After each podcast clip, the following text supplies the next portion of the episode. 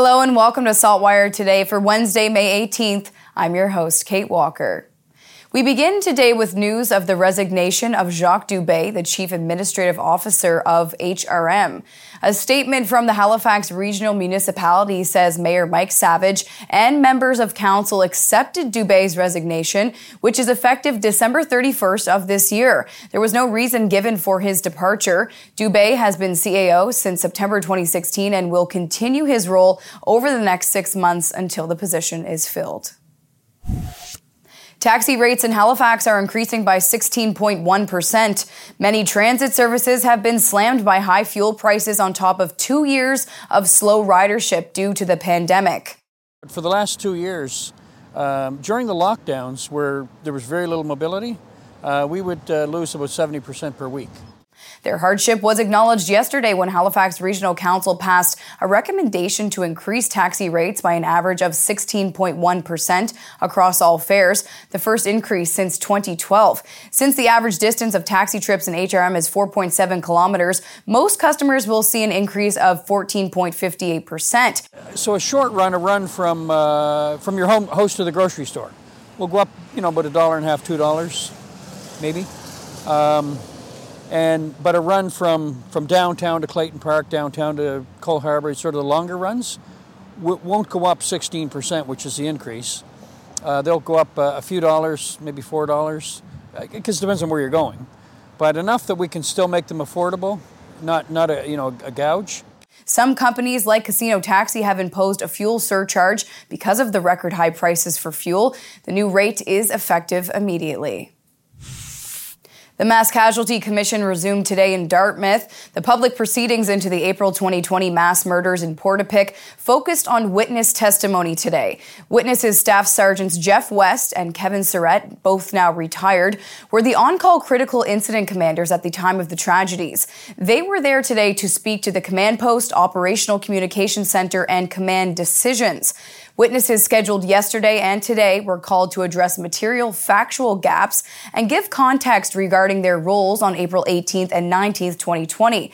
Testimony was also to give information about the decision making in areas that include things like containment, scene management and use of resources, organization of the command post and at scene command posts, communications within the RCMP and with outside agencies, interoperability with other first responding agencies, policy, training, and preparation for critical incidents.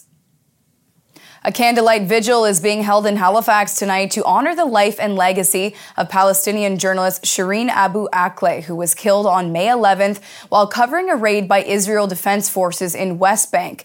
Akleh was a prominent reporter with the Arabic language news outlet Al Jazeera, best known for her coverage on the Israel Palestine crisis.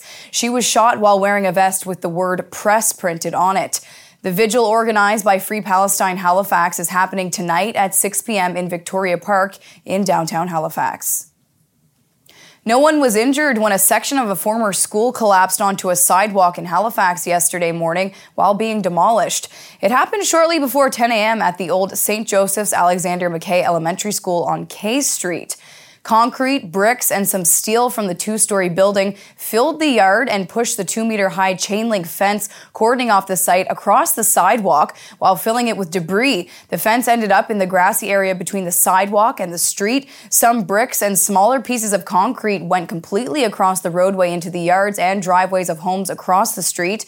No one was walking on the sidewalk or driving on the road in the area at the time.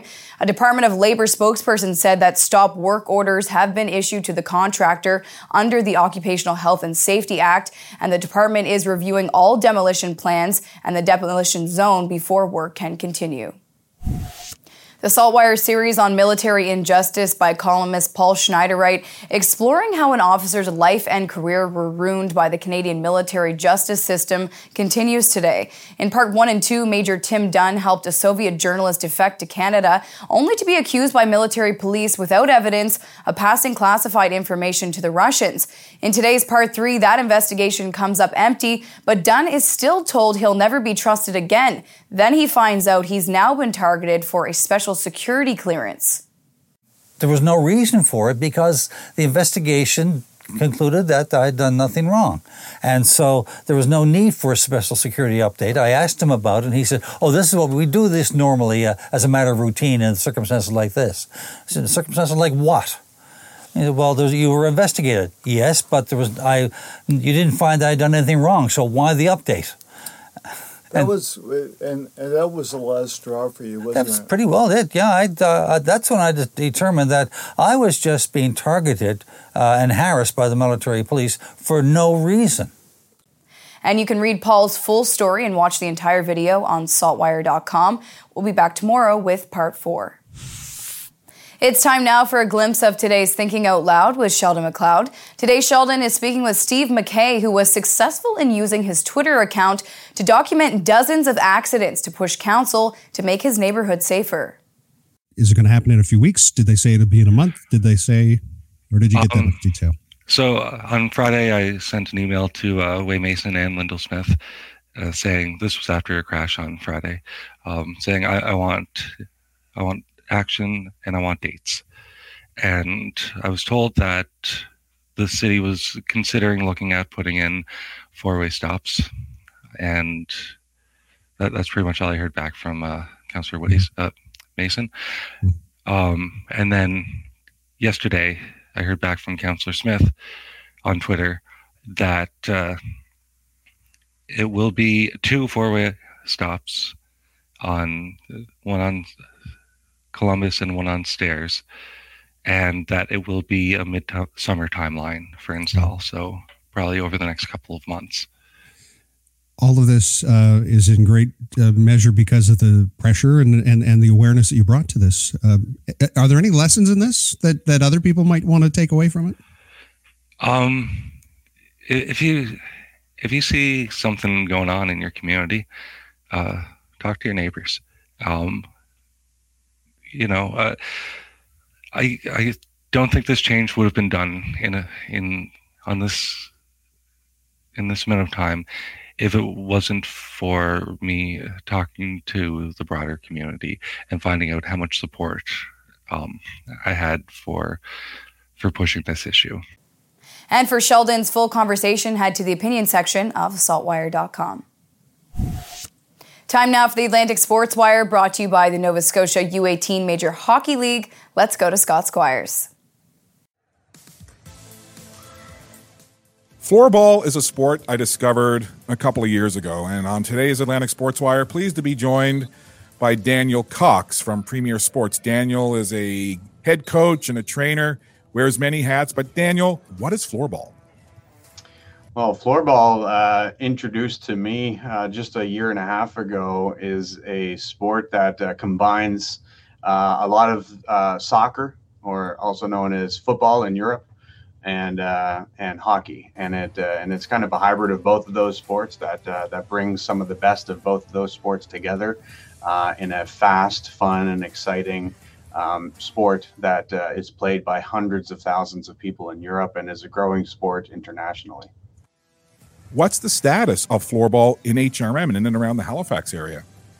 Where floorball is right now is it's it's it's growing uh, to the point where we are very excited about uh, the future and are already looking to uh, bringing uh, a program to the national and even international stage out of Halifax. How can parents or people that want to play or get involved, how can they do so? What's the best way to find out information? Yeah, that's a great question. So there's a very easy uh, website. Uh, the website would be hrm dot play premier sports as you see here play premier sports.ca that's hrm dot play premier sports.ca that is daniel cox from premier sports and talking about floorball and hrm check it out. It is a lot of fun. In halifax i'm scott squires for the atlantic sports wire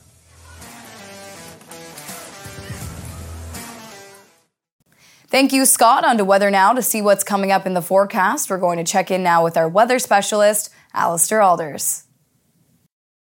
Thanks, Kate. Well, after clearing late yesterday, the clouds did roll back in today along a cold front, but really it wasn't a bad day. We do have some wet weather to talk about, but the upcoming long weekend not looking too bad at this point. This evening we will see clearing. The temperature will be near 10 degrees, but heads up overnight there could be a risk of frost for inland low lying locations. We'll start the day on Thursday near 5 degrees, but it could be a touch cooler for those inland low lying locations. Heading into the afternoon, we will see a high of 18 degrees going from mainly sunny conditions in the morning into a mix of sun and cloud during the afternoon, likely a bit cooler on the coast near 10 degrees. Now, a weak disturbance will move through the region Thursday night into early Friday, bringing some showers. So, just heads up for that. We do clear out throughout the day on Friday, though, and a ridge of high pressure will develop over the region as we go through the upcoming long weekend. That means temperatures will be climbing, likely peaking on Sunday. We could reach the low to mid 20s, but obviously a bit cooler on parts of the coast. So, not looking too bad temperature wise. There will be some sunshine in the upcoming long weekend forecast, however. Some weak uh, frontal disturbances may bring a chance of showers at times, but not a washout by any means at this point. The upcoming long weekend looking pretty good. Kate. Thank you, Allister. That's all for now. For more extended video and full online articles, stay tuned to saltwire.com. And you can find us on Instagram and Twitter at Saltwire Today. I'm your host, Kate Walker. Thank you for joining us, and we'll see you back here tomorrow.